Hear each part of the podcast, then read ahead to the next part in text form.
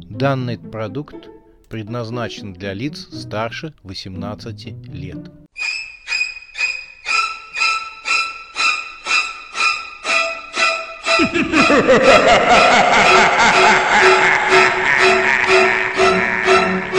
Пощекочи, нервишки.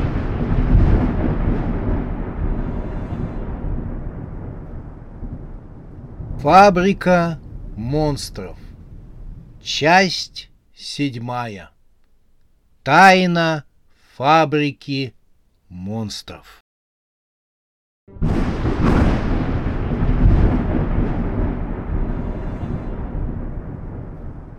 Черная «Волга» выруливала на центральную улицу города. Юля была счастлива.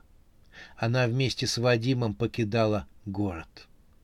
Он не задал ей ни одного вопроса, когда она, безумная, всклокоченная, примчалась к нему домой и попросила увести ее подальше отсюда. Они быстро кинули вещи в машину, и уже через несколько минут Юлия и Вадим были на окраине города. Вадим был за рулем, Юля прижалась к нему. Одной рукой мужчина обнимал ее, Юля прикрыла глаза, а когда их открыла, то к ее радости Волга уже оставила за собой последние постройки, относящиеся к городской черте, и вырулила на широкое пустынное шоссе. Солнце висело высоко в небе. Дорога петляя уводила к горизонту. На сердце было легко, словно Юля разом отсекла гангренозный орган. Женщина плотнее прижалась к мужчине, она закрыла глаза.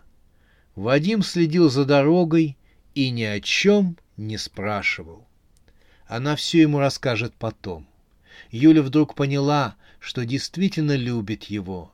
Любовь, как пьянящее вино, разливалась по жилам, становилась все горячее, горячее и жарче. Вскоре стало так горячо, что любовь просто сожгла ее.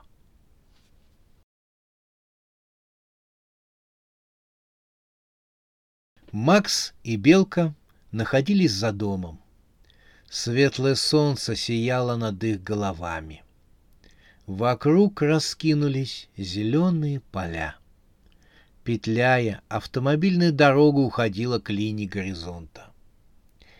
Спасибо за предложение остаться, но извини, я решила уехать, прощалась Белка. Она кивнула на мешок с головами. Мы с ребятами поедем в турне. Будем шататься по городам и весям, будем давать концерты и зарабатывать жалкие гроши на скудное пропитание. Короче, буду вести кочевой образ жизни. Макс, понимающе кивнул и, глядя в ее веселые глаза, на ее торчащие во все стороны зубы, сказал, «А я к тебе привязался». Она рассмеялась, рассмеялась весело, но с грустинкой. «Я тебя тоже вначале ненавидела, но потом ничего прониклась», — сказала она. «Может, все же останешься?» — попросил он. Белка поцеловала Макса и повисла на нем, обняв за шею. Поцелуй был горячим, страсть, как серная кислота, обожгла жилы молодого человека изнутри. Белка разжал объятия и отступила назад. Макс хотел ее поцеловать, но Белка погрозила пальчиком. «Но-но-но», — сказала она, — «закон об отношении животных никто не отменял. Слушай, а ты часом не извращенец?» Это еще почему? Ну как же, целуешь белок, признаешься им в любви. Ты че, псих, что ли? Слушай, после того, как я пережил за последние дни, для меня этот вопрос вообще потерял свою актуальность. Да, я целую говорящую белку. Белка состроила мину, как заправский трагдик. Ох, у нас такая запретная любовь и все такое!» — пафосно воскликнула она. «За такую любовь тебя посадят в психушку, а меня отправят на мехофабрику». Она приняла трагическую позу. «Прости, ах, прости, но я ухожу в закат». «Сейчас полдень», — подсказал Макс. «Неважно. Ухожу, значит, в полдень». Мак все еще надеялся, что белка шутит, но она закинула на плечо мешок с головами и почапала прочь. Белка даже не оглянулась, когда Макс окликнул ее и помахал на прощание рукой. Вскоре она исчезла из виду.